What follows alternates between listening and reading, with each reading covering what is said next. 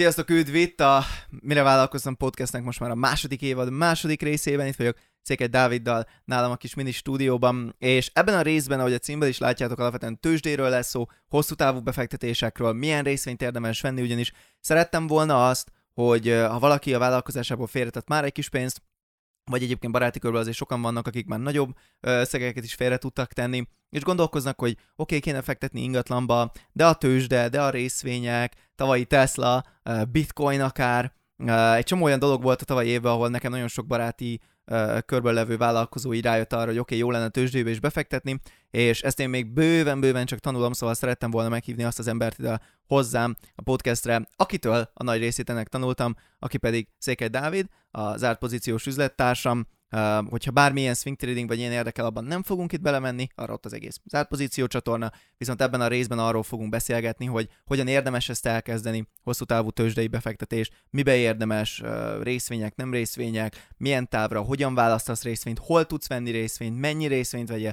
tényleg ilyen alap dolgokat szeretnénk átmenni, illetve biztos bele fogunk menni ugye vállalkozó sztorikba is, de azért ez alapvetően uh, a tőzsde köré lesz kiépítve, hiszen erről nem beszélünk eleget itt, és egy tök fontos dolog szerintem hosszú távon, úgyhogy Dávid, akkor ezúttal megy a felvétel, um, mutatkozz be, akkor kérlek röviden tömören, és utána úgyis belevágunk a témába. Sziasztok, Székely Dávid vagyok, és ahogy Henrik is említette az átpozícióról már, lehet, hogy van, aki ismer, aki még nem, akkor ott van tényleg ez a csatorna, hogy egy pár szóban bemutassam magam, gyakorlatilag a tőzsdével egy ilyen három, egy kicsivel több mint három éve ismerkedtem meg egy YouTube videó alapján, nem meglepő módon, és elkezdett ez az egész történet érdekelni. Hogy hogyan is működik, mi az előnye, mi a hátránya, hogyan vannak, hogy ebből az emberek tényleg megélhetnek, hogyan van az, hogy van olyan ember, aki kereskedik, van olyan, aki befektetőként tud tényleg teljes mértékben funkcionálni és eredményeket elérni. Úgyhogy ezért én úgy gondoltam, hogy izgatott ez a téma, elkezdtem utána nézni, de hát egy kezdő belekerül egy ilyen témába, hát nagyon sok olyan kérdés is felmerül benne, amire hirtelen nem is tudja nézni, megtalálni a választ. Tehát ott van az összes információ a neten, de hát hogyan tudja eldönteni egy tényleg egy kezdő, hogy most ez hasznos információ, vagy kevésbé hasznos, és én is ebben a helyzetben voltam, viszont tényleg annyira érdekelt ez az egész, hogy úgy voltam vele, oké, és én, én ezt akkor is meg fogom nézni, akkor is meg fogom tanulni, hogy ez hogyan működik tulajdonképpen. És így szépen lassan rájöttem arra, hogy ami működik, ami nem működik, melyik brokert érdemes használni, melyiket nem, melyik érhető el Magyarországról, melyik aminek sokadíjas, stb. stb. És ez egy idő után már olyan eredményeket is hozott, hogy amilyen pozíciókat nyitottam, hogy elkezdtek így az eddigi ilyen mínuszos pozíciók átfordulni pluszosba, és így szépen lassan, konzisztensen elkezdtem így eredményeket hozni. És ö, ekkor merült fel bennem a gondolat, hogy miután így magamtól ezt meg tudtam tanulni, de annyi olyan kérdés volt bennem, amire nagyon örültem volna, hogyha valakitől így meg tudom kérdezni, hogy esetleg segíteni uh, tud-e ebben a témában. Ezért én úgy gondoltam, hogy elkezdek leginkább első körben ismerősi körben, így beszélgetni ezeket, ezekről a témákról, és kiderült, hogy nagyon sok ember hasonló helyzetben volt, hogy érdekli ez a téma, lát benne lehetőséget, viszont ott van ez a rengeteg információ ugye az interneten, és nem tudják, hogy hogy kezdjenek bele. Egyszerűen így túl sok, és ott állnak, hogy hát én ezt inkább nem is, nem is tudom. És elkezdtem ezért emberekkel dolgozni, akiknek egy idő után, bizonyos idő és energia befektetése után szintén jöttek az eredmények. És ekkor merült fel bennem az, hogy ha nekem is jött eredmény, illetve akikkel foglalkoztam, neki is vannak már akár szemmel látható eredményei is, akkor miért ne próbálja meg ezt úgymond a nagy közönség elé valamilyen formában kitalálni, hogy hogyan működhet, és hogy hogyan találkoztunk elsőnek. Igazándiból nem olyan rég ismerjük egymást, tehát tavaly nyár Augustus, óta szeptember. Igen, igen, környékén ott találkoztunk, és ott valamilyen, tehát egy előadás volt, ahol utána... Tusi. Igen, igen, igen, egy Tusinak tényleg az előadásán voltunk, és ott csak egy ilyen kérdés felmerült bennem, hogy így, így mit szólna, én kb. ez a helyzet, ezt így szeretném inkább a, az ilyen nagy, nagyobb, szélesebb réteg elé is így valahogy becsomagolni, vagy, vagy odavinni, hogy ők is tényleg, ha érdeklik őket, akkor tanulhassanak belőle, mert, mert van értelme, és van ebben lehetőség, És leültünk, elkezdtünk beszélgetni, és kiderült, hogy amúgy ez az ötlet Henriknek is tetszik, és szépen lassan így jó pár dolgot letisztázva, így elkezdtük ezt az egész zárt pozíciós csatornát, amely tőzsdei tartalmakkal foglalkozik, leginkább kereskedési szempontból, tehát nem feltétlen befektetési szempontból, viszont nyilvánvalóan az egyik kiegészíti a másikat, tehát hogy ideális esetben azért mind a kettővel lehet lehetőség, mind a kettővel lehet eredményeket elérni, hogy kinek mennyi ideje, pénze, türelme, tudása és energiája van, az alapján tényleg tud választani inkább melyik irányban induljon el. Szóval mhm. nagyjából így találkoztunk így az első történet, vagy az első ö, alkalommal, és azóta így, így dolgozunk együtt ezen a csatornán. Így van, akkor röviden tömören már belementünk a zárt pozícióba. Ugye ez úgy néz ki, hogy aki most már itt van az én csatornámon, azért az valószínűleg tudja, hogy az ügynökség mellett ugye nekem ez az info, főleg a magyar infotermékes portfólió, vagy nem tudom, nekem ez volt a fontos tavaly, és ugye ebbe illet bele nagyon jól a, a zárt pozíció, hiszen a sajátommal uh, nagyon sok munka van, és tavaly nem volt még rá sok időm, ugye a webshopom lesz foglalkoztunk Danival, ami azóta egy nagyon király kis projekté nőtte ki magát, és az zárt pozícióban láttam ugye ugyanezt a lehetőséget. Valószínűleg nem lesz ugye akkora, mert egy sokkal specifikusabb rétegnek szól, hiszen ellentétben a webshoppal ugye ehhez azért kell elég komoly pénz, hogy el tud kezdeni, tehát azért nem lehet tőzsdézni mondjuk 15-20-30-50 ezer forinttal, lehet csak uh, paper trade-elni, tehát tanulni lehet, de utána azért, hogy tényleges pénzt lássál Igen. vissza, ahhoz be kell fektetni. Uh, nyilván a tőzsde soha nem fog hozni ezer százalékot, vagy nem nem lehet erre egy karriert építeni, hogy ezer százalékot fog hozni. Tehát azért ez egy másfajta dolog, viszont tök királyú beleillet, hiszen a rendszerek megvannak nekem, a csapat ott van mögöttem, most már azóta újra felvettük őket. a, a, volt, volt egy nagy csapatváltás, ugye, de, de az újak azért azok nagyon királyak, nagyon boldog vagyok velük, illetve tényleg az egész um, rendszer ott volt mögött, nem tudok jobb szót mondani, mint az, hogy rendszer, ugye ez a webshopon lesz tavaly sikeréből is látszódik, hogy elég jól működik, Um, és úgy voltam vele, hogy ha tudunk csinálni egy másik olyan bizniszt, ahol a tartalmat nem nekem kell gyártani, a kurzust, a diákokkal nem nekem kell foglalkozni, mert az a rész, amiben egyszerűen nem lenne elég uh, erőforrásom, akkor a marketing részét, ugyanúgy, mint az ügynökségen bármelyik kliensének nagyon szívesen csinálom. És ugye így jött ez az egész zárt pozíció, és hát akkor elkezdtük összerakni, ugye az elején még nyilván ez egy, egy erős közös munka volt, mostanra azért már gyakorlatilag nélkülem a, a content részét el tudja vinni a Dávid, ami tök király. Um, de ugye összeraktuk a kis content naptárat, kitaláltuk milyen témák legyenek, ötleteltünk egy jó pár napot csak a neven is, ez nem volt egy olyan egyszerű dolog.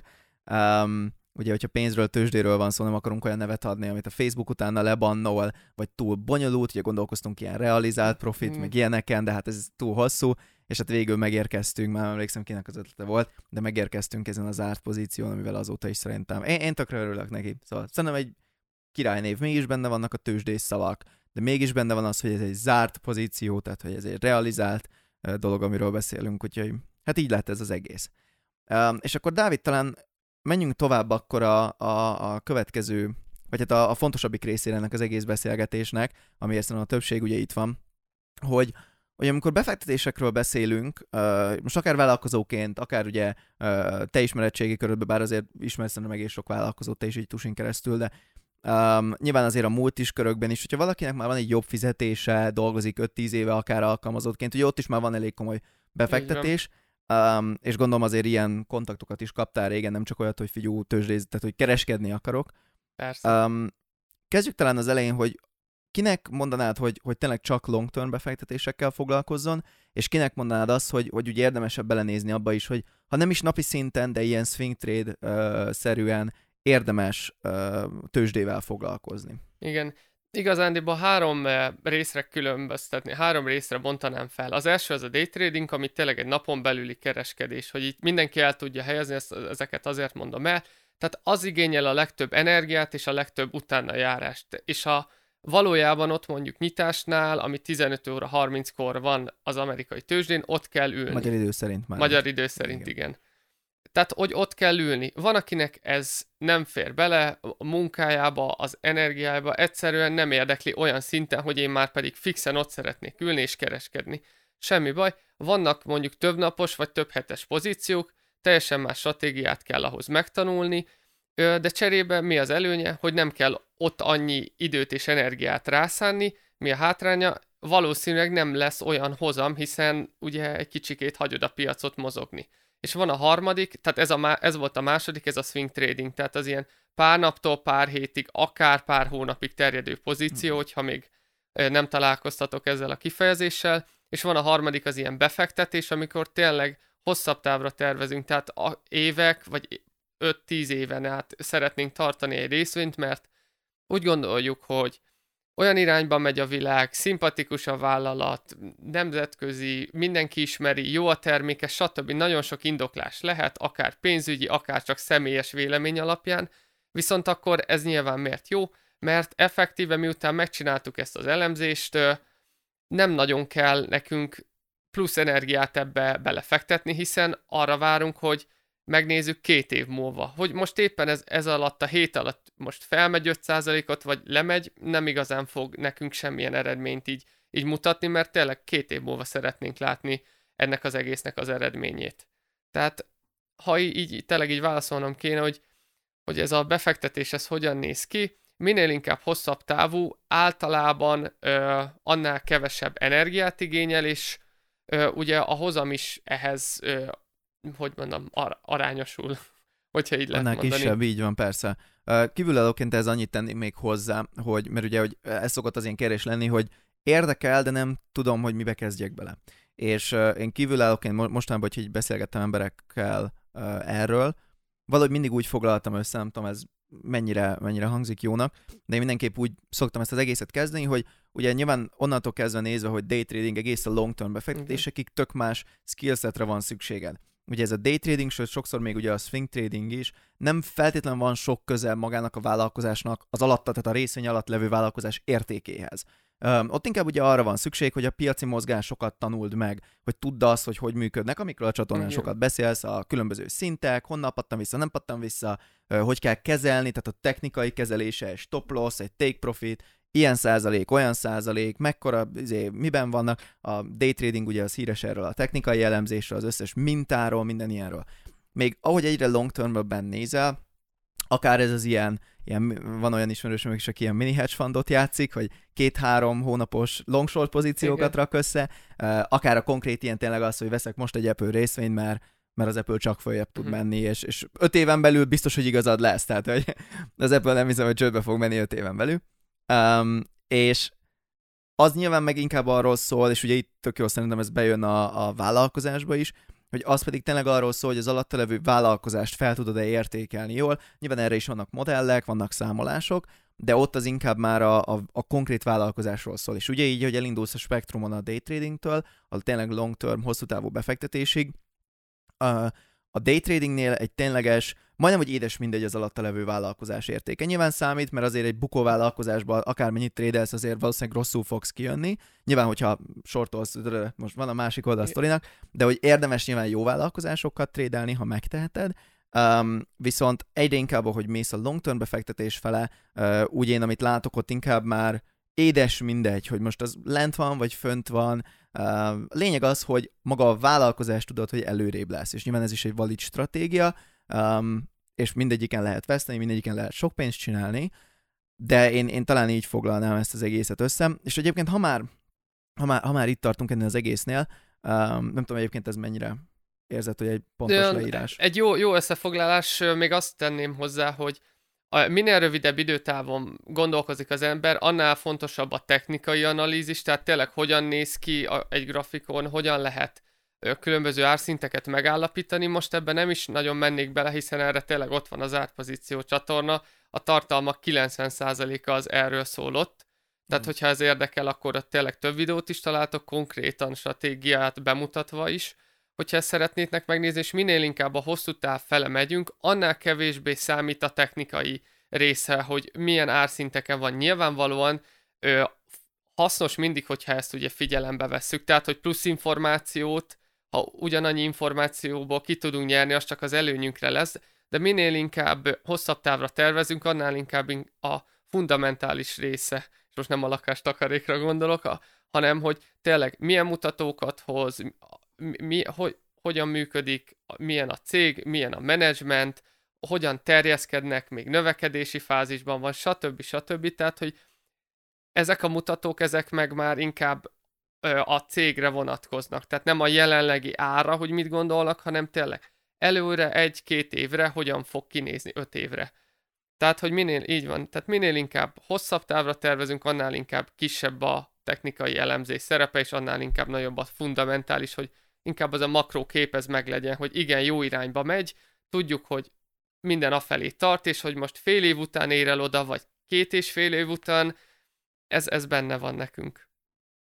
Na, ez is nem gyors király összefoglalás volt, és hogyha már uh, itt tartunk, azt kezdtem el mondani, csak nem akartam meg nyugodtan lehet szekciókra szedni, jobban szeretem úgy ezeket, mert könnyebb nyilván fogyasztani, általában nem Igen. egybe szokták ugye fogyasztani, mert hogyha valaki egybe végignézi, vagy végighallgatja, akkor let me know. Um, legalábbis én podcasteket, én hosszabb podcasteket egy, mondjuk egy fél Igen. héten keresztül fogyasztok. Um, szóval azt akartam kérdezni, hogy hát kérdezni annyira nem is, mint hogy beszéljünk róla, hogy ugye itt fontosan részvényekről beszélünk, nem véletlenül, ugye én is ezt tanultam, te is most már jó ideje ezt csinálod, de nyilván van egy rakás másik, nem tudom, minek hívják ezt ilyen befektetési eszköz magyarul, ugye asset class. Igen. Hogy gyorsan akkor még mielőtt belevágunk abba, hogy milyen broker, meg hol vegyek, mikor drága, Igen. meg ezek a dolgokba, hogy mesélj picit akkor ezekről a különböző fajta um, eszközökről, I guess, és, és hogy akkor miért a részvényel foglalkozol, mi a különbség, ugye itt az emberek már gondolom, ti is nyilván sokat hallottatok, főleg mostanában ugye kriptóról, jó kis Ethereum, Bitcoin, stb. De ugye emellett az összes különböző fajta futures, bonds, forex, ugye, ami nagyon szeretnénk az embereket átvenni forex-el, Um, Opciók. Uh, opció, uh, igen, mondjuk az itt van egyébként annyira még nem láttam. Igen, addig uh, jó. De az opciós trading így van. Um, tehát, hogy ezek a dolgok, hogy mi, mik a különbségek köztük, kinek mit ajánlasz, Um, és hát nyilván nem véletlenül részvényekkel foglalkozik az árpozíció is, uh, értelemszerűen azért az a, a meglepő spoiler a végére, hogy az úgy fog kijönni, hogy valószínűleg azzal érdemes kezdeni, sőt, azzal is elég jó pénzt lehet épp, éppen csinálni, ha haladó vagy akkor is. Um, úgyhogy akkor menjünk egy picit bele, kezdjük az elejéről, részvény, forex, opciók, meg akkor kriptó, I guess. Tehát, hogyha így egy ilyen sorrendet kéne nagyjából felállítanom, hogy mik az előnyei, mik a hátrányai, milyen nehézségűek, akkor én azért szoktam mondjuk a, a kötvényeket nem is említeni, mert sajnos ö, olyan hozamokat tudnak generálni, ami hát egy inflációt se. Tehát, hogy mondjuk egy évi 1%-ot valaki hosszú távon kereskedjen, vagy profitot realizáljon, az, az azt azt mondja, hogy hát akkor mhm. inkább megpróbálom valahogy máshogy, de hogy az, az nem éri el az emberek inger küszöbét, hogy abba időt és energiát fektesse, érthető módon, tehát, hogy mindenkinek drága az ideje. És ezért, hogyha így ezt a kis nehézségi listát így kéne szépen így fellépdelnünk, akkor a második lenne az a részvény, amit úgy gondolom, hogy nagyon egyszerű megérteni, hogy tulajdonképpen mi is az. Tehát, hogy részvény egy vállalat tört része, amit te meg tudsz vásárolni. Nagyon egyszerűen ez a részvény fogalma, és miért jó ez? Mert te akkor beszálltál, és te tulajdonosa vagy a vállalatnak. E- ennyi. Tehát, hogy igazából, mint hogyha egy boltba egy kenyeret vennél, csak itt egy vállalat egy bizonyos tört részét veszed.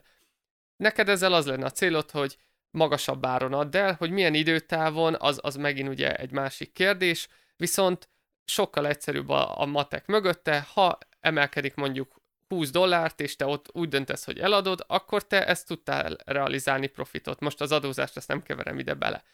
Ugyanúgy, hogyha esik 20 dollárt, és azt mondod, hogy hát itt nekem ez így ennyi volt, én megpróbáltam, nem jött be, akkor 20 dollárra kevesebb van. Tehát, hogy nagyon egyszerű az a mechanika, vagy az a mechanizmus, ami mögötte van. Nem kimondottan bonyolult.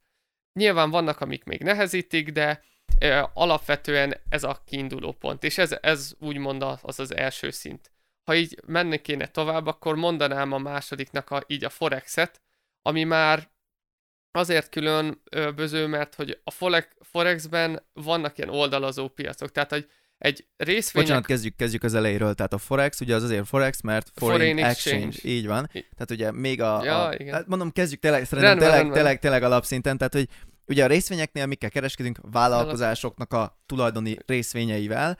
Um, és ugye ezzel majd akkor kicsit majd belemegyünk, hogy a különböző fajta részvényekben, mert ugye attól függően, milyen vállalkozást vásárolsz, a tulajdoni részvény nyilván nem csak papíron létezik, uh, jobb esetben, hanem, uh, hanem tényleg jár vele együtt egy-két uh, lehetőség vállalkozástól függően, akár egy uh, osztalék, akár egy, uh, attól függően, hogy hol csinálod, igen. Um, majd, majd ebbe is belemegyünk, csak nem akarok magam elé rohanni. Um, viszont a Forex az ugye hasonló, majd mindjárt elmondod, hogy mi a különbség, mert azért nem ugyanaz, de hasonló, csak ugye ott valuta párokkal kereskedsz, gyakorlatilag egymáshoz képest az arányaikban, um, és ugye ez a Forex, tehát ez még mindig nem egy derivatív, viszont ez már azért egy lényegesen bonyolultabb piac, hiszen ugye, hát ezt ti is tudjátok, tehát hogyha a forint változik 360-ról 362-re, akkor nagyon sok forintot kell venned, vagy eurót, ugye attól függ, merre akarsz kereskedni, hogy, vagy eladnod, hogy ebből pénzt csináljál, és azért itt már van egy nagyon nagy uh, uh, bonyolítás. Um, úgyhogy akkor visszaadom neked a szót. Igen, tehát a, foreign, a Forex az a foreign exchange, jelenti effektív a devizapárokkal való kereskedés, tehát itt nem egy konkrét érték van, mint mondjuk egy részvénynél, hogy te 50 dollárt kell, hogy fizess, és te tulajdonolhatsz egy darab részvényt, itt uh, ugye egymáshoz viszonyítják, tehát hogy mindig, hogy euró mennyit ér a forinttal szemben, vagy az euró mennyit ér a dollárral szemben, és hogy pont ezek a mozgások nem lehetnek, egyrészt szabályozva vannak a különböző gazdaságpolitikai intézkedések által, másrészt meg nyilvánvalóan nem mozoghat ez egy 7%-ot naponta, hogy hát most durva, lenne. durva lenne, hogy 5-6-7-8%-kal kell többet fizetni egy bizonyos termékért, mint mondjuk előző nap. Tehát, hogy ezek azért szabályozva vannak, és ezért kisebb a mozgás. A részvényeknél hosszú távon felfele rendelnek, tehát amennyiben egy jó vállalat van, az tényleg éves, évtizedes szempontokat nézve felfele fog menni. Na már most egy Forexnél ez nem magától értetődő, például azt hiszem az Euro az hasonló szinten áll, mint mondjuk 8 éve. Tehát, hogy ha valaki azt tervezte, hogy én veszek eurót, ugye USD ellen, hogy az felfele fog menni, hát még ott is ugyanúgy nullán lenne, csak a díjakat kéne fizetnie. Míg részvénynél azért nagyon nagy eséllyel fentebb lett volna, vagy többet érne. Tehát ez az egyik nagy különbség, hogy a Forex az oldalazó piac, tehát hogy ott felfele is vannak mozgások, és lefele is, tehát nincs az, hogy hosszú távon minden a holdra megy, van ez a mondás, hogy to the moon, Forexnél ez nincs meg. Ezért nehezebb, mert az iránt jobban kell belőnünk. Tehát, hogy egy, tő, egy részvénynél nem bukhatunk akkorát, hogyha azt mondjuk, hogy nem szállunk ki belőle, mert lehet, hogy két év múlva visszajön oda. Nyilván ez nem egy jó taktika, de ott ez még működőképes is lehet. Ö, eleme a Forexbe nagyon csúnyán ö, megégethetjük magunkat, mert ha nem jól találjuk el az irányt, ellenünk is mozoghat, és lehet, hogy fél évig, egy évig öt évig, vagy akár jelenleg most is nyolc évig benne lennénk, hogyha éppen nem zárnánk le azt a pozíciót, ami nem jó. Igen. És ami nagyon-nagyon nagy különbség, ez a tőkeáttét használata, hogy mivel te is mondtad, hogy nagyon kicsiket mozognak ugye egymáshoz képest, hát nyilvánvalóan nem mozoghatnak nagyot, mert akkor a világos csúnyán néznek ki, hogy tőkeáttétet kell használni, ez azt jelenti, hogy jóval több pénzzel tudunk kereskedni, mint amennyi a számlánkon van. Hogy például, hogy 1000 dollárra szeretnénk kereskedni, de hát 1000 dollárnak mozog 0,2%-át mondjuk egy bármilyen devizapár, nem igazán fog senkit megérinteni, hogy, hogy azt hiszem az, az, az két dollár hirtelen, hogyha kiszámolom, plusz abból, hogyha még a díjakat le is kell vonni, tehát hogy az, a, mindenki azt mondja, hogy inkább hagyom. És ezért ö, rendszeresen használni kell tőkeáttétet, aminek, ami azt jelenti, hogy kölcsönkérhetünk a brokertől pénzt, ami vel mi tudunk kereskedni, hogy mondjuk egy az ötös tőke áttétel van, hogy ezzel a példával menjek tovább, hogy mondjuk egy 1000 dolláros ökannál azt jelenteni, hogy 5000 dollárért tudunk pozíciót nyitni. Tehát mondhatjátok, hogy de hát ez tök jó, mert így nagyobb lehet a nyereség, meg hát ugye ha elindul felfele, akkor jól jövünk ki. Igen, nem, de ha meg lefele, akkor meg ö, rosszabbul lett. Tehát ez felnagyítja mind a kockázatot, mind a ö, nyeres. Tehát a kockázatos és a, és a lehetséges profitot is.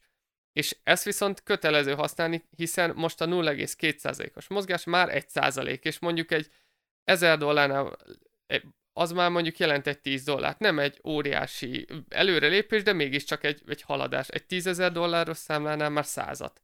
Arra mm. már ugye azt mondaná az ember, hogy na, annyiért már így hajlandó vagyok.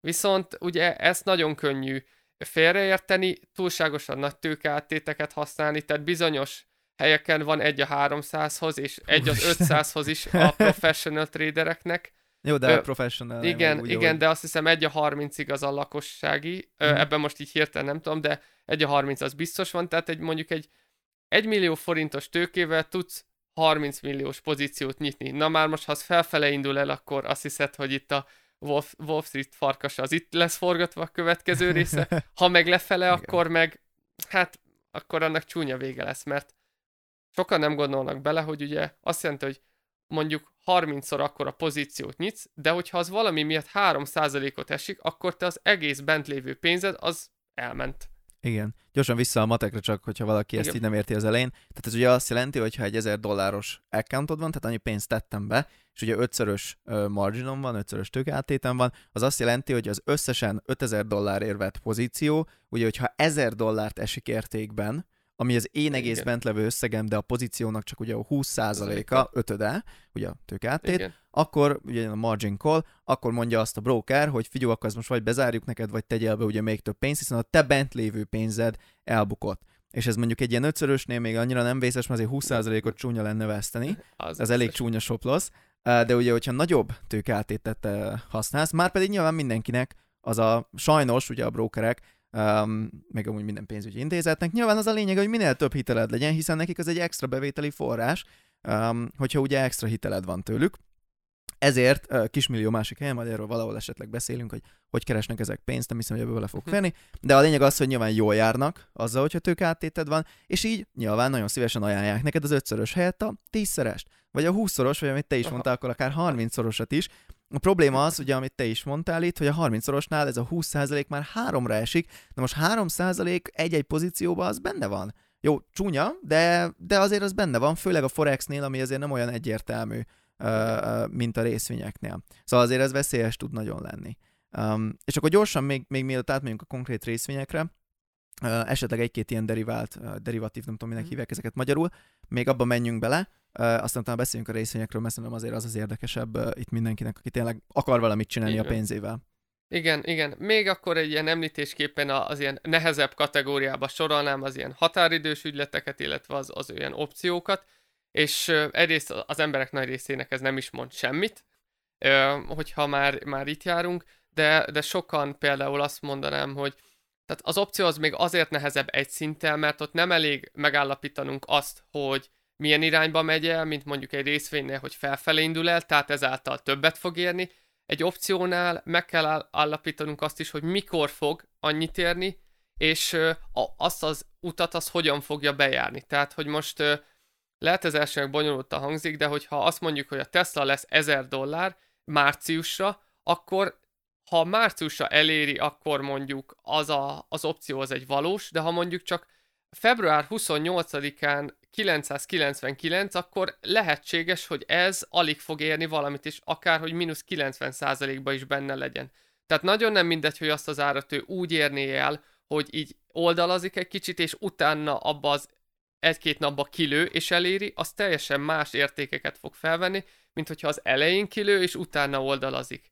Tehát ö, tényleg anélkül, hogy belemennék még jobban, aki utána szeretne így, így nézni ezeknek, javaslom, hogy keressen rá a gríkekre, tehát hogy az ilyen a, a, a görög betűkkel jelölik ezeket, hogy például, hogy gamma, theta, vega, és ezek mind-mind egy plusz réteget adnak, és nyilvánvalóan ez az úgymond high stakes -e a, a kereskedésnek, mert itt nagyon durva hozamokat is lehet realizálni, viszont nagyon gyorsan az accountokat is le lehet égetni, és ehhez mondjuk nem elég mondjuk egy 1000-2000 dolláros account, mert az egy-két pozícióra ö, elegendő, ö, és ezért az opciót az mindenképp egy ilyen, akik elkezdik egy jó pár év tapasztalat után vágnak bele, mert tudják, hogy jobb ez esetben. egy olyan téma, jobb esetben, jobb esetben, rosszabb esetben fél év után, Robin és, Hood.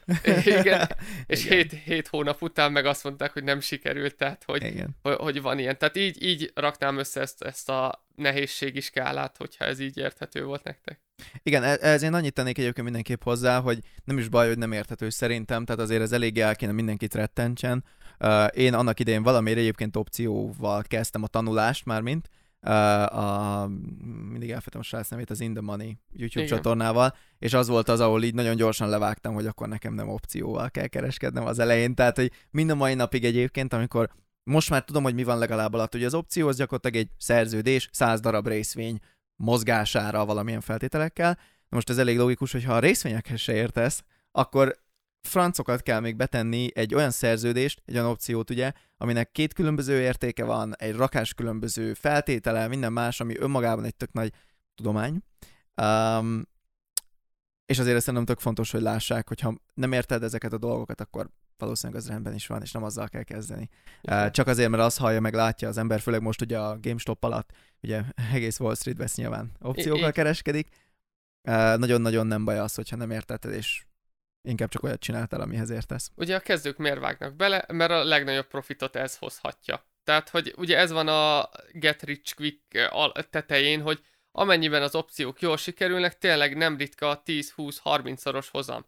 De hát ezekről hallunk, amikor meg így folyamatosan mínusz 50%-ba be kell zárni, és így szépen fogy el az accountod, hát ott már ne, ez, ezek nincsenek annyira megosztva ezek az eredmények. Tehát, hogy tényleg ez a gyors meggazdagodást hirdeti, de azért szerintem akik hallgatják, tudják, hogy ilyen nagyon nincs a lotton kivéve, az, az meg megint Tudjuk egy a százalékait. Igen, a százalékok mellé.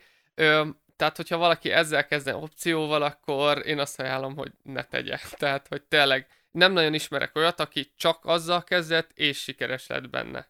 Persze. Nem beszélve arról egyébként, hogy ugye, aki opcióval kereskedik, ő se vesz egy opciót és eladja később. Tehát a, a tényleg profi opciókereskedők, akiket én követek vagy ismerek, ők ugye egy komplet stratégia részeként kereskednek opciókat, tehát ők se tudják ezt a 10-20-30 szoros hozamot föntartani, hanem ők is egy olyan hozamra mennek, ami teljesen reális, akár részvényekkel, forexbe, bármiben reális, ami lényegesen kisebb, mint mondjuk egy 1000 százalék, tízszeres hozam, viszont cserébe föntartató, és lehet belőle pénzt kivenni minden hónapban, vagy, vagy évente, vagy fél évente, ahogy ki akarsz venni belőle.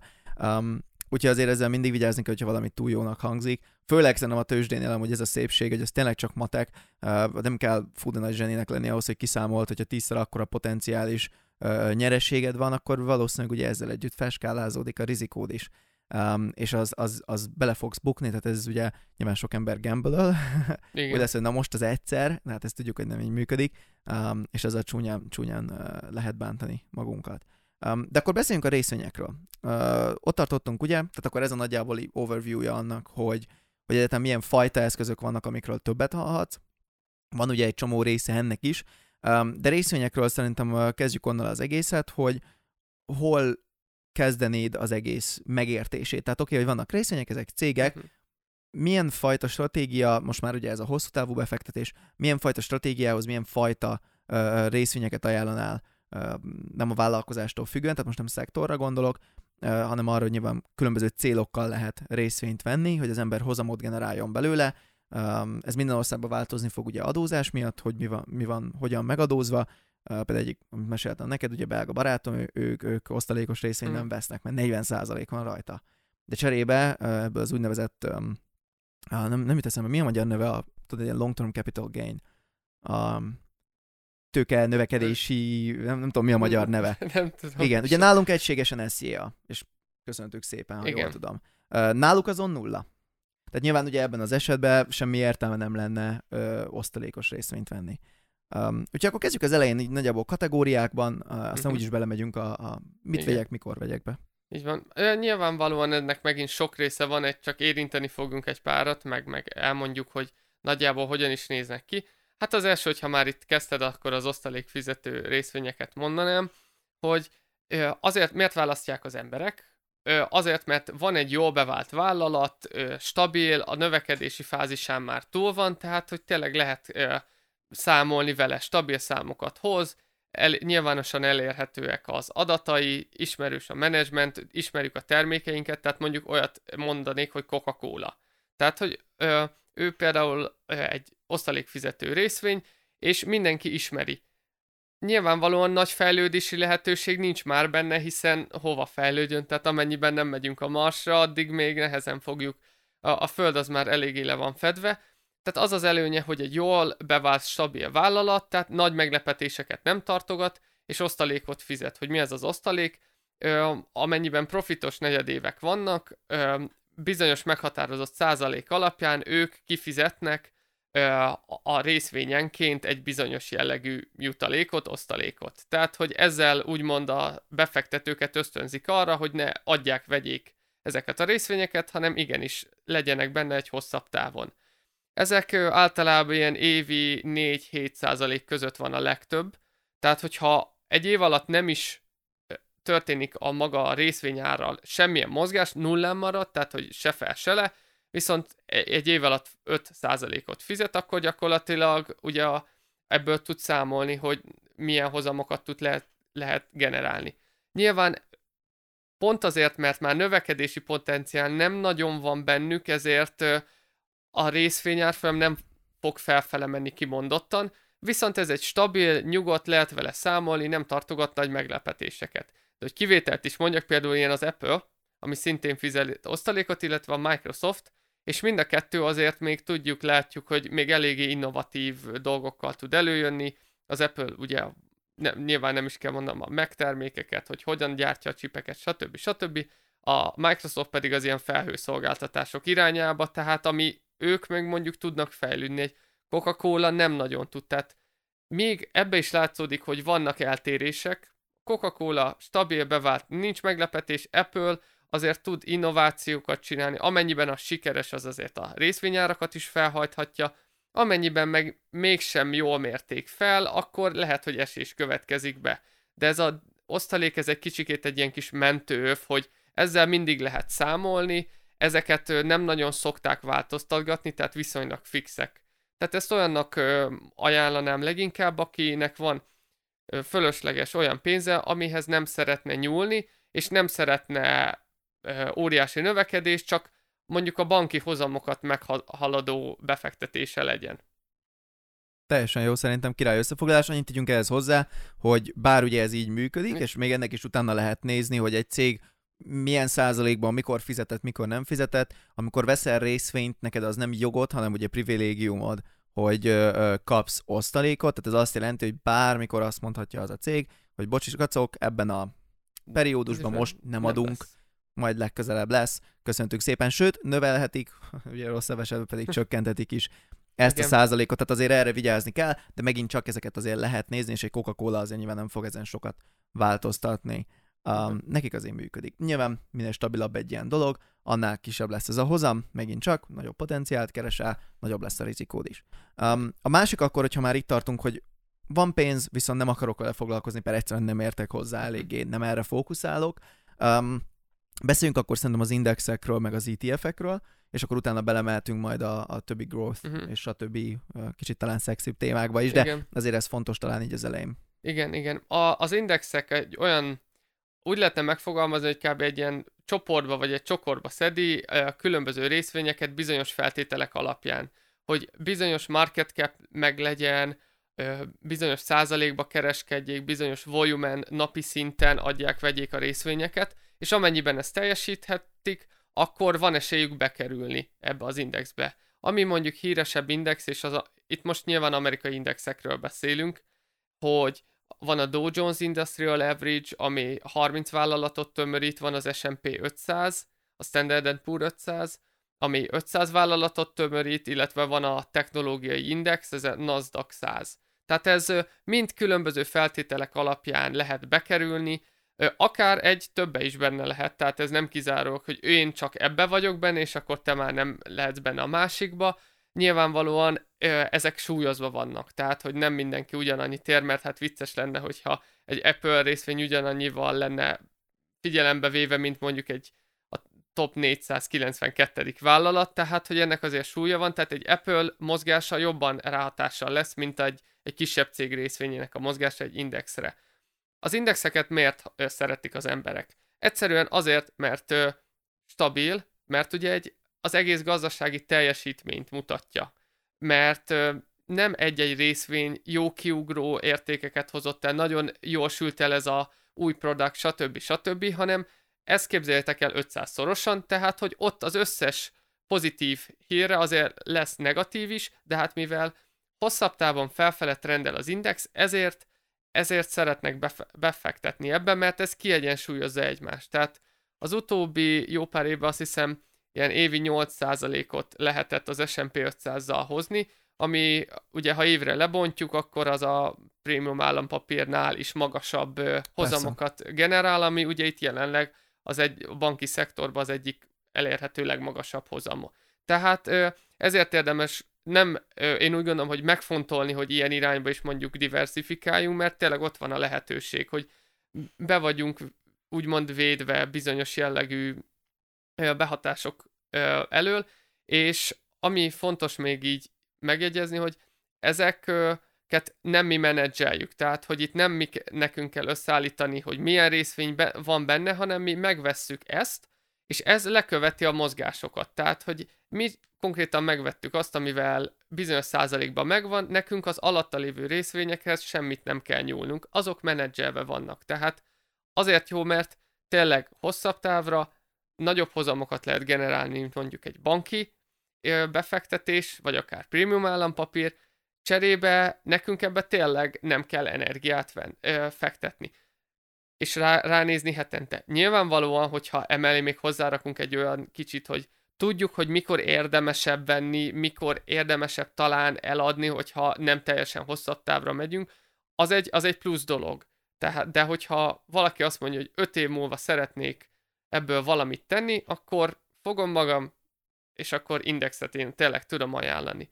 Az ETF, az pedig az Exchange Traded Fund-nak a rövidítése, magyarul hirtelen nem is jut eszembe az összes Lényegtelen, mert úgyis, úgyis így lesz mindenhol e, megtalálható. Igen, igen e, így angolul fogyasztom, és gyakorlatilag ez, ezek is bizonyos feltételek alapján vagy összegeznek egy részvényt, vagy mondjuk lekövetik egy, egy bizonyos szektor mozgásait. Tehát, hogy ha Solarról beszélünk, akkor van különböző cég benne, hogy mondjuk Enphase, meg Jinko Solar, meg SolarEdge, ezek mind jók, de hogyha mi a szolás szektorba szeretnénk fektetni, akkor nem egyenként kell nekünk így összeválogatni, hanem például vásárolhatunk egy ilyen részvény, vagyis indexet, vagyis ETF-et, ami a TAN név alatt fut, mint hogy Santen, milyen kis kreatívak. Kreatív, igen. e, és ez, ezáltal benne lesznek ugyanúgy súlyozva. Tehát, hogy az ilyen index és az ETF-ek ö, egy bizonyos feltételek alapján összegyűjtenek ö, részvényeket, amiket nem nekünk kell menedzselni. Ezért sokkal kiszámíthatóbbak, tehát nem lesz akkora ingadozás egy ETF-ben, mint mondjuk egy részvényben előfordulhat. Így van, viszont ezzel nyilván a rizikó. Igen. Rizikó is ugyanúgy tud csökkenni, ami ezzel szerintem egy fontos, fontos része. Um, tehát akkor amiről eddig beszéltünk, mert most járunk ilyen uh-huh. kb. 40 percen, csak szeretnénk ezeket egy kb. órásra uh, csinálni. Tehát, hogy amikor ezeket eddig beszéltünk, az első talán 20-30 perc, ugye az inkább a bevezetés része volt, uh, utána a konkrét eszközökről volt szó, hogyha valakit a technikai háttértudás érdekel, um, és nagyjából szerintem ez volt az a rész, ami, hogyha tényleg nem akarsz foglalkozni, a pénzzel, és csak úgy áll a bankszámládon 5-10 millió, vagy akár lényegesen kevesebb, csak el akarod kezdeni, um, akkor ez az, amit igazából tök mindegy mikor, ugye ezt nem mondtuk el, um, de ugye ezek elég stabil dolgok, és hogyha hosszú távra kereskedsz, akkor édes mindegy, hogy, vagy majdnem édes mindegy, hogy mikor veszel. Uh, öt év múlva nem fog számítani. Két év, három év múlva nem nagyon fog számítani. Um, persze vannak a, az ilyen világvége örvendők, azoknak bitcoint kell venni, meg is érdemlik, um, de, de az megint egy másik sztori.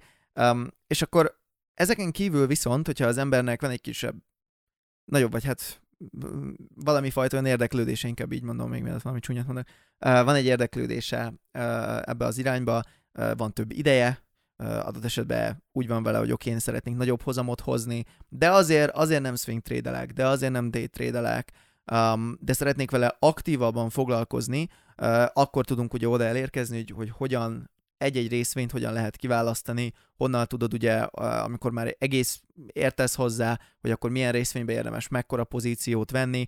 Úgyhogy akkor menjünk egy picit ebbe bele. Első körben egy röviden tömören így a brokerekről, hogy ugye ez egy elég gyakori kérdés, hogy oké, okay, akkor annyi broker van, hol vegyek? Igen. Még mielőtt ebbe belemennénk ezt, a, még nyugodtan. a hosszú távról nyugodtan, nyugodtan. szeretném azt kiegészíteni, hogy amennyiben tényleg hosszú távra tervez az ember, tehát értem itt 5 év plusz, akkor van lehetőség az ilyen adózást nagyon rövidre zárni, hogy nyugodtan, nyugodtan. A, alapvetően 15% az évi, vagy az adózás részvényre is ellenőrzött tőkepiaci ügyletnek számít.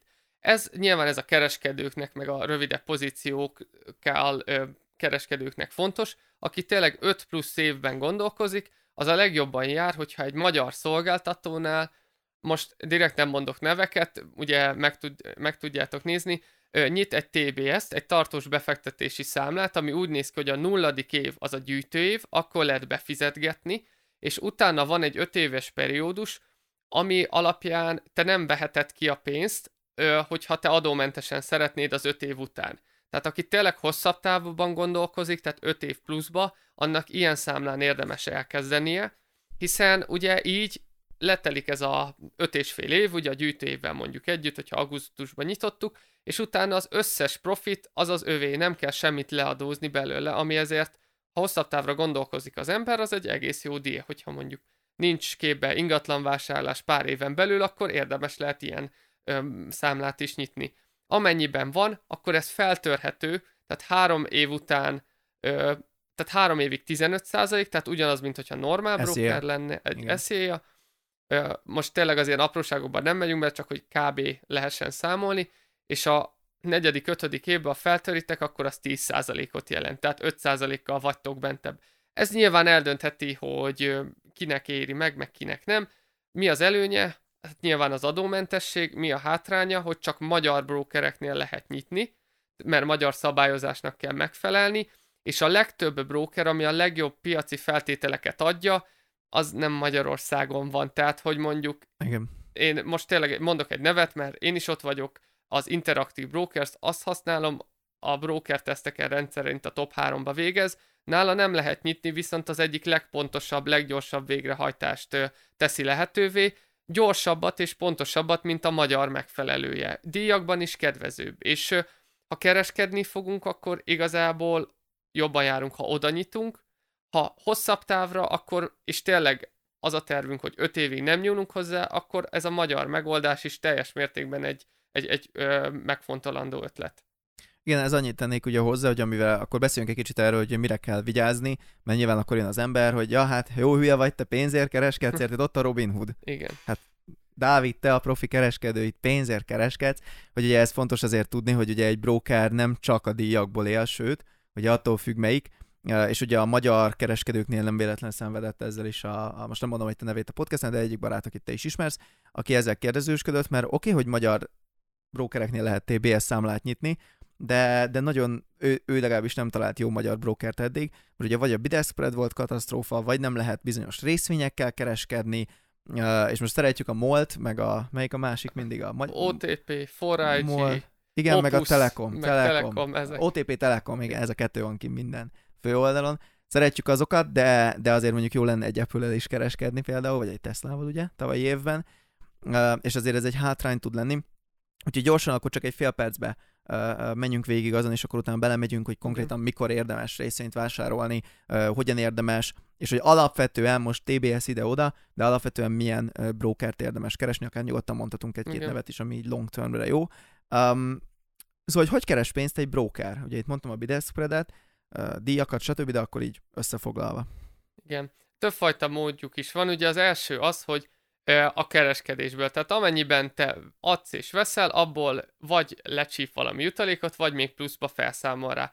Ez ugye ezzel szoktak leginkább példálozni, hiszen ez van leginkább a szem előtt. Tehát, hogy most te veszel 100 dollár, és 100 egész, vagy 101,2 dollár lesz, akkor az neked is feltűnik, hogy ho-ho, hát itt mi történt. És ezért rájöttek az, a különböző brókerek, hogy Egyszerűbb, hogyha mondjuk nem annyira pontos végrehajtást csinálnak, viszont ez így nincs direktben benne ez a feed, tehát egy átlag ö, ember, aki nincs tisztában ezzel, nem feltétlenül fog erre e, ez kitűnni neki, hogy na hát ez így most tényleg több lett, mert csak azt látja, hogy hát nem olyan pontosan fillet, na nem baj, biztos ilyen a piac. Tehát, hogy a legtöbb broker miből tartja el magát, tehát ebből a bidesk kiutalási költség, beutalási költség, inaktivitási díj, úgy, á, pénzátváltási díj, hogyha csak bizonyos valuták vagy devizába lehet be, beutalnod, tehát hogy van még sok-sok olyan költség, amit érdemes figyelembe venni. Viszont, hogyha tényleg ketté bontva vagy rövid táv, meg hosszú táv, hosszú távon ne legyen ö, sok ö, inaktivitási díj, tehát hogy nem használod effektív a számlát, tehát nem termelsz jutalékot. Tehát egy brokernek az annyira nem éri meg, hogy te vettél egyszer, kifizetted a két dollár jutalékot, csak mondtam egy számot, és te öt évig ahhoz hozzá se nyúlsz. Tehát ez neki nem túl Persze. jó deal. Ezért szoktak felszámolni bizonyos inaktivitási díjat, hogy amennyiben nem termelsz x dollár jutalékot a havonta, mi azt felszámoljuk. Tehát ezt érdemes megnézni, hogy hosszabb távon ilyen ne legyen. Tehát hosszabb távon, hogy mennyire pontos a végrehajtás, nem igazán fog nézni, mert nem 1%-okra, meg 5-re megyünk, hanem 60 meg 100-ra. Viszont rövid távon pont ez a lényeg, hogy ott lehet inaktivitási díj, hiszen úgy is fogunk kereskedni, tehát ott sokkal fontosabb, hogy pontos legyen a végrehajtás, jobb díleket kapjunk, ne legyen nagy ez a bid-ask spread.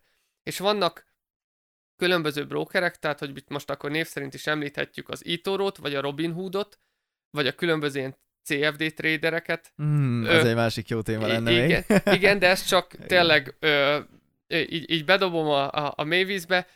Az a lényegük, hogy ő náluk sokszor arra mennek rá, hogy nincs direkt költség, tehát te ingyenesen vásárolhatsz, de annyival rosszabb megbízáson teljesítik, hogy te azon akár, mint hogy egy párszor megtörtént velem is, rosszabb díjat fogsz ö, kapni, vagy többet fogsz fizetni, mint hogyha eleve kifizetted volna ezt egy normálisabb brokernél. Persze van, akik ezt használják, mert ezt kikre céloznak, a kezdőkre, mert olyan egyszerű egy regisztrációs folyamata, mondjuk egy itorónak, hogy mi most itt fellőnénk, 10 perc múlva tolhatnánk fel 1200 dollár, azt hiszem most a limit. Tehát, hogy annyit így egyből, és még a verification-t el sem végeztük teljes mértékben. Tehát, hogy annyira könnyen elérhető, mint hogyha regisztrálnán újra Teveklubra, vagy a Facebookra, Facebookra igen. nagyjából. Egy, viszont egy normális broker kér adószámot, selfish azonosítástól kezdve mindent, és, és nem az van, hogy automatikusan jóvá hagyja, és kereskedj, és fogalmat sincs, hanem meg kell adnod, hogy mennyit kereskedtél eddig, milyen tapasztalataid vannak, tudod-e a veszélyeit, stb. És nyilván egyik oldalról ezt a saját popójának a bevédése miatt is csinálja, másik oldalról meg amiatt, hogy itt van, tud, hogy mihe, mihez kezdesz bele. Tehát, hogy ő sem akar foglalkozni az ilyen felregisztráltam, de nem sikerült, elbuktam mindenemet szar az egésszel, mert nem az a, a, a profilja. Persze. Tehát ez a, a broker választás, ez nagyon fontos, és amit még fontos ö, megemlíteni, hogy a broker hajtja végre az utalást, vagy továbbadja egy cégnek, aki végrehajtja. Tehát, hogy itt megint a, a Robinhood esetében, hogy kiderült, hogy nem ők a végrehajtók, tehát nem az van, hogy én mondjuk megbí- Henrik lenne a broker, megbízom Henriket, hogy szeretnék ezt vásárolni, és ő végrehajtja, hanem ő még tovább adja mondjuk Daninak, és Dani hajtja végre. Nyilván ez mit jelent? Plusz költségeket, meg plusz időt, tehát te rosszabbul fogsz járni. De hát ez szerintetek ezek a brokerek így az orrodra kötik, hogy azon van erre figyelj de dehogy is. Hanem azzal próbálnak becsábítani, és mivel kezdőkről van szó, ők meg nem is nagyon tudják, hogy egyáltalán van ilyen, hogy nem ő hajtja végre, hanem továbbadja ezt Pidesk az infót. Fred. Igen. Hát 127 dollár az Apple, nem? Hát Akkor most eladom 127 dollárért. Igen, aztán, aztán meg nem sikerül, mert, mert 126 és felett tudott kapni érte. Tehát, hogy ezeket is érdemes figyelembe venni, és hogy tényleg egy pár ilyen ajánlást is mondjak. Inkább a jót mondom, mert a rosszat azt, azt mindenki ugye tudja csinálni, de a jó, amit használok, és rövid távra is jó, illetve a hosszabb távokra is megfontolandó, az az interaktív brokers. Tehát nem hiába vannak ott a ö, teszteken jó pár év óta, hogy, hogy nagyon, nagy, ö, nagyon jó a szoftverük, az applikációjuk, ö, nagyon pontos a végrehajtásuk, tehát tényleg az egyik legjobb. Én is azért azt használom, nincs semmi referrál, csak tényleg az egyik legjobb, tehát azért ajánlom így mindenkinek. Másik opció a Dezsíró lehet, ö, amit érdemes megfontolni viszont, ott van egy ilyen remek magyar szabályozás, hogy két nap után, amennyiben nem használtad fel a pénzet, kiutalják. Tehát, hogy ott mondjuk kereskedni nem annyira jó, mert ugye mindig ezért kell belépned egy pozícióba, hogy ne utalják ki, ami nyilván nem, optimál, kerül. Igen, igen. nem optimális döntéseket hozol, viszont hogyha ott hosszabb távon esetleg tartanád, arra egy teljesen jó dolog, hiszen ugye nincs uh, inaktivitási díj, vagy pontosabban van azt hiszem fél dollár évente, tehát hogy azt szerintem úgy férjen bele. Ö, és, és igazából ott volt ez az Itoro, ami az elején kezdőknek nagyon jó, mert elérhető, de most is már ők például felemelték 1000 dollárra a minimális összeget befizetésre.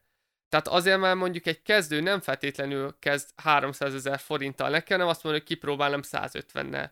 Na hát, és ott jön a helyzet, hogy, hogy miből adjon le, vagy melyik kezébe harapjon, vagy nem tudom, hogy van ez a mondás, hogy, hogy valamit oda kell adni, hogy vagy nem pontos lesz, vagy nagy lesz a díja, tehát, hogy és, és ez, hogy ez egy szomorú történet, de a, a tőzsde az így mindig a százalékok, az idő meg a tőke ö, vari, kombinációjából jön össze. Tehát ott nem lesz ö, 100 ezer forintból két és fél millió egy év alatt, tehát hogy ez, ez így nem fog egyszerűen megtörténni, viszont stabilan és konzisztensen lehet ö, hozamokat realizálni, és, és éppen ezért ez a leginkább azoknak érdemes ilyen irányba gondolkodni, akár kereskedés, akár befektetés szintjén, akinek van va- valami vagy bevételük, vagy mondjuk esetleg egy munkahelyük, vagy akár vállalkozóként dolgoznak, és nem szeretnék, hogy mondjuk a számláján ott van 3 millió forint, mondtam egyet, ebből ez mind ott legyen, ebből mondjuk másfeled akkor szeretne befektetni mondjuk. Tehát neki egy reális dolog lehet az. Mert hogy lesz mondjuk egy 30-40-50 százalék hozam, mondtam egy példát, akkor egy olyan dolog, amivel nem volt energia belerakva a számára, vagy felőle, mégis hozamot tudott realizálni. Viszont ebből az elején a kereskedés nélkül nem fog senki meggazdagodni. Tehát a, a kereskedés, ami több időt igényel, több skillt igényel, és hát emiatt ugye nagyobb eredményeket is lehet elhozni, mint hogyha csak fognánk, beraknánk, és ránézünk évente, hogy na megint több, megint több, megint több. Így van. Szerintem egy tök király kis körtettünk, most érkezünk úgyis a végére, uh, itt az egésszel. Um, attól függ, hogy ugye ki miért szeretne a tőzsdével foglalkozni, én azért azt tudom mondani, hogy a saját tapasztalatomból, hogy, um, hogy mindenképp érdemes megtanulni legalább felszínes szinten. Tehát az, az mindenképp uh, egy jó dolog tud lenni, hogyha legalább tudod, hogy mi van a, a gazdaságunknak egy hatalmas része alatt, hogy működik ez a szerkezet. Nyilván nem kell érteni a specifikumokhoz, hogyha nem érdekel, engem speciál érdekelt úgy külön is. És uh, bocs, hogy közbevágok, de hogyha ugye egy, te eléggé belementél ebbe az egészbe, és hogy mennyire nehéz vagy bonyolult, ugye az elején ö, egy ilyen összetett nagy dolognak láttad, de hogyha mondjuk ugye egy jó párszor segítettem, meg beszéltünk erről, mondjuk egy másfél hónap múlva mi volt a véleményed, vagy milyen eredmények voltak, hogy nálad hogy alakult? Persze, hát ezt, ezt mindenképp azért hozzátenném, hogy ez a másfél hónap az tényleg erről szól, tehát hogy én Igen. december 7-től új évig nem dolgoztam, és annak nagyon nagy részét ezzel töltöttem, Uh, ugye veled szinte napi szinten erről beszélgettünk, megvettem, a, a, akitől te is tanultál, a Don Front, nyugodtan persze, mondhatjuk. Persze. Uh, tényleg az egyik legjobb angol nyelvű ilyen YouTube csatorna, uh, Don Front Show. Um, így, hogy beszélsz angolul, azt érdemes neki, megvettem a mentorshipjét, belenéztem egy pár kurzusba, tehát úgy, úgy tényleg 0-24 ezzel foglalkoztam, ott ültem 15-30-tól majdnem mindig Igen. piaczárásig, uh, direkt iszonyat sokat kereskedtem, stb. És akkor ez amúgy annyit még hozzátennék, mert ezt nem említettük, hogy paper trade, uh, van egy ilyen tök király opció, uh, simán egyébként a tradingview.com-on, egy halál egyszerű dolog, pár tíz dollár havonta, hogy úgynevezett paper trade tudja, ez azt jelenti, hogy papíron kereskedsz, tehát magyarul minden olyan, mintha élőbe kereskednél, még jutalékot is be tudsz úgy állítani, viszont nem igazi pénzzel kereskedsz, és ugye ez az elején ez tök király volt, nekem is tök sokat segített, um, és most fogok majd egyébként csak transitionalni én is, mert így mostanra kezdem azt érezni, hogy oké, okay, most már konzisztensen, ha nem is nyerek még nagyon sokat, de már nem, nem vesztek. Így van. Uh, ez ilyen hülye hangzik, de amúgy tényleg ez a lényege. Uh, és akkor válaszolva a kérdésedre, nekem ami a legnagyobb ilyen um, nem tudom, tanulság volt, hogy mindig szoktam mondani, hogy én tényleg azt látom, hogy ez közel nem arról szól, ellentétben azzal, amit mindenki magyaráz, így kívül, kívülállóként, hogy oké, okay, de honnan, ez most a kereskedés része, ez nem a long term, a long term az az ellentetje. Um, de arról már beszéltünk sokat a kereskedésnél, én azt láttam, meg az az tapasztalatom, hogy édes mindegy, hogy merre megy ez a részvény, mert úgy se tudod kontrollálni, úgy se tudod megmondani se sokszor, hogy merre fog menni. Ellentétben azzal, amit sokszor hallasz, hogy ilyen minta, olyan minta, ilyen indikátor, olyan indikátor, gyakorlatilag lehetetlen megmondani, hogy azon az időintervallumon belül, ahol te kereskedsz, most merre fog menni. Viszont, és ez a lényege, idővel, ha egy jó stratégiát követsz, ugye ez a, a nem is tudom, amit a Domfront csinál, ez, ez, meg amit ugye te is, ez az ilyen csatorna per supply and demand, valamennyi price action, tehát hogy valahol ez a... Igen, nyilván nem tudom, minek hívjuk. Igen, igen, tehát egy ilyen kereslet kínálatnak ja, lehet le, leginkább le, el ö, képzelni, tényleg, hogy olyan szinteken, te, fél percbe, olyan szinteken, ahol na, a, a nagy többség nagyon jó vételnek találja, mi is ott próbáljunk megvenni. Médiamákban le van akciózva a tévé, 200 ezerről 120 ezerre, akkor azt mindenki jó vételnek fogja találni, tehát nagy lesz a kereslet rá, tehát előbb-utóbb az a készlet elfogy, és utána már csak drágábban lehet megvenni. Ugyanígy meg a másik oldalát, hogy megtalálni azt, amiért már drága lenne. Tehát, hogy van olyan mondjuk ez a 200 ezeres tévé, aki 200 ezerért már nem veszi, de van olyan, aki még 220ért is, de mondjuk 250-ért már senki nem fogja venni, mert egyszerűen nem ér annyit. És azt a kettő közötti részt próbáljuk lekereskedni bizonyos idő intervallum alatt. Igen. Ezért hívják amúgy swing tradingnek. Igen, tehát Mert... egy ilyen kis hintázás. Igen. Nem a másik swing.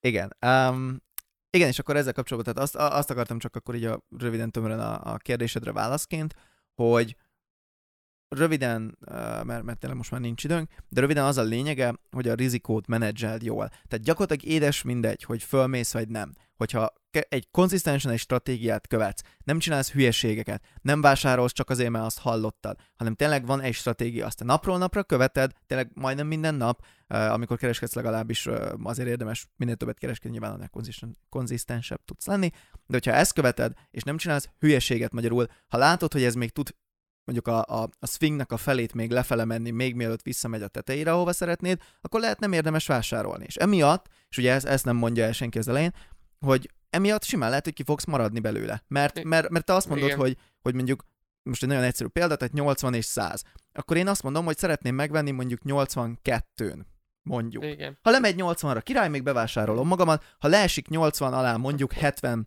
6 hétre, akkor valószínűleg megtört az a trend, akkor inkább kiszállok belőle, de mondjuk ha lemegy ilyen 80-ra, szerintem vissza fog fordulni.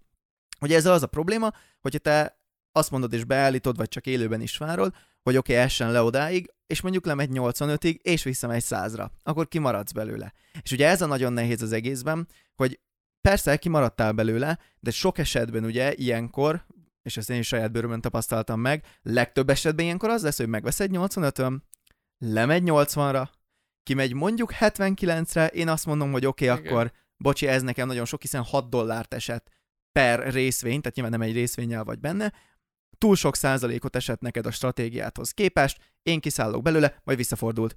És egy tök király uh, tréden, tehát egy olyan tréden, ami 85-ről fölment 100-ra, nekem sikerült vesztenem dolláronként 6 dollár. És ugye ez, ez a legnehezebb az egészben, hogy megtanulni um, tényleg a, a, a stratégiát konzisztensen tartani, illetve megtanulni a rizikódat menedzselni, ami legtöbbször tényleg ebből a türelemből és uh, pszichológiai nyomás ellenállásából áll, hogy ha én azt mondom, hogy ez 80-tól 82-ig van az a zóna, ahonnan mindig visszapattan, akkor én 82 fölött nem veszek.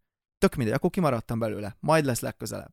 Um, és szerintem ez a legnehezebb. És viszont azt látom, hogy ahogy ebbe egyre jobb voltam, úgy egyre több olyan volt, hogy beléptem egy trédbe, hopp, ez is nyerő, hopp, az is nyerő. Pont amikor festettük a hajamat egyébként, az is egy ilyen volt, be volt állítva csak a, az order, és mire kijöttem, ugye ez még papíron, de mire kijöttem, nem emlékszem, hogy 50 ezer forint profit vagy mennyi volt. Pedig rá se néztem, csak be volt állítva, hogy ez ott lesz. Nyilván ki is nullázódhattam volna, és veszhetettem volna, nem tudom, 3000 Igen. forintot, vagy valahogy, tehát hogy Igen. lényegesen kisebben. De, de szerintem ez, ez volt nekem így a, a tanulság így az elmúlt jó pár hónapból, Um, és ez tök nehéz egyébként, szerintem nagyon-nagyon nehéz mentálisan ráállni erre a gondolkodásra, um, de cserébe megvan a szépsége is. Így van, így van. Én, én egy dolgot tényleg így ilyen kis lezárásként azt tenném hozzá, hogy ha tényleg a stratégiám múlna, akkor az a neten fenn van. Tehát az összes minden indikátor, mit használj, mit ne használj, ez a stratégiám, így lép be, így szállj ki. Ha csak tényleg ezen múlna, akkor mindenki tényleg meg tudná tanulni.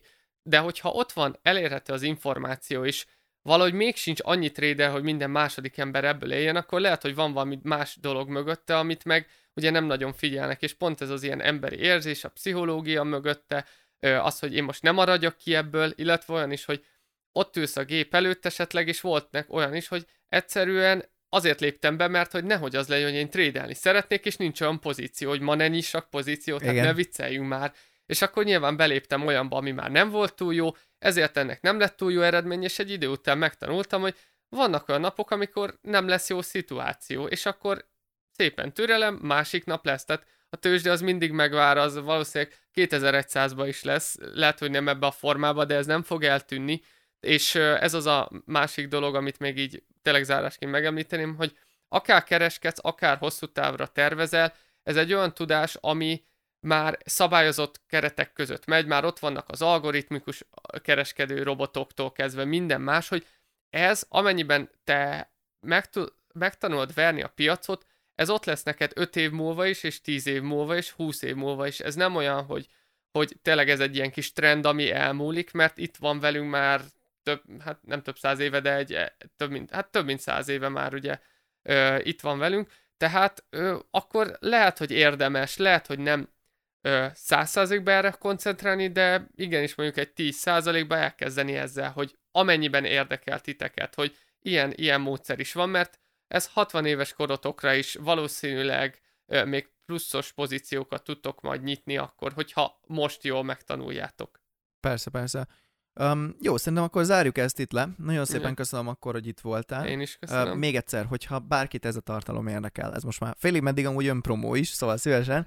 Uh, zárt pozíció YouTube csatorna most már uh, tök királyul halad, ugye most, most meg Igen. lehet dobva nagyon ezer, most nem is tudom hol tart. 1400 Igen, én ilyen feletti. 300 valahol láttam. Szóval uh, eléggé fel is van kapva most már a csatorna is, és iszonyat sok jó tartalom van. Annak idején, amikor mi leültünk, és szerintem azért ez nagyon-nagyon látszódik, úgy építettük fel ezt, vagy így ez volt az összefogó tanácsom, tartalomstratégia kapcsán, hogy, hogy csináljunk belőle egy mini kurzus. Tehát, hogy az legyen a cél, hogy ez a, a, a tartalom, hogy fel van építve, tényleg az első videóktól kezdve végig tudjon valaki menni, és ingyen megtanulni az alapokat.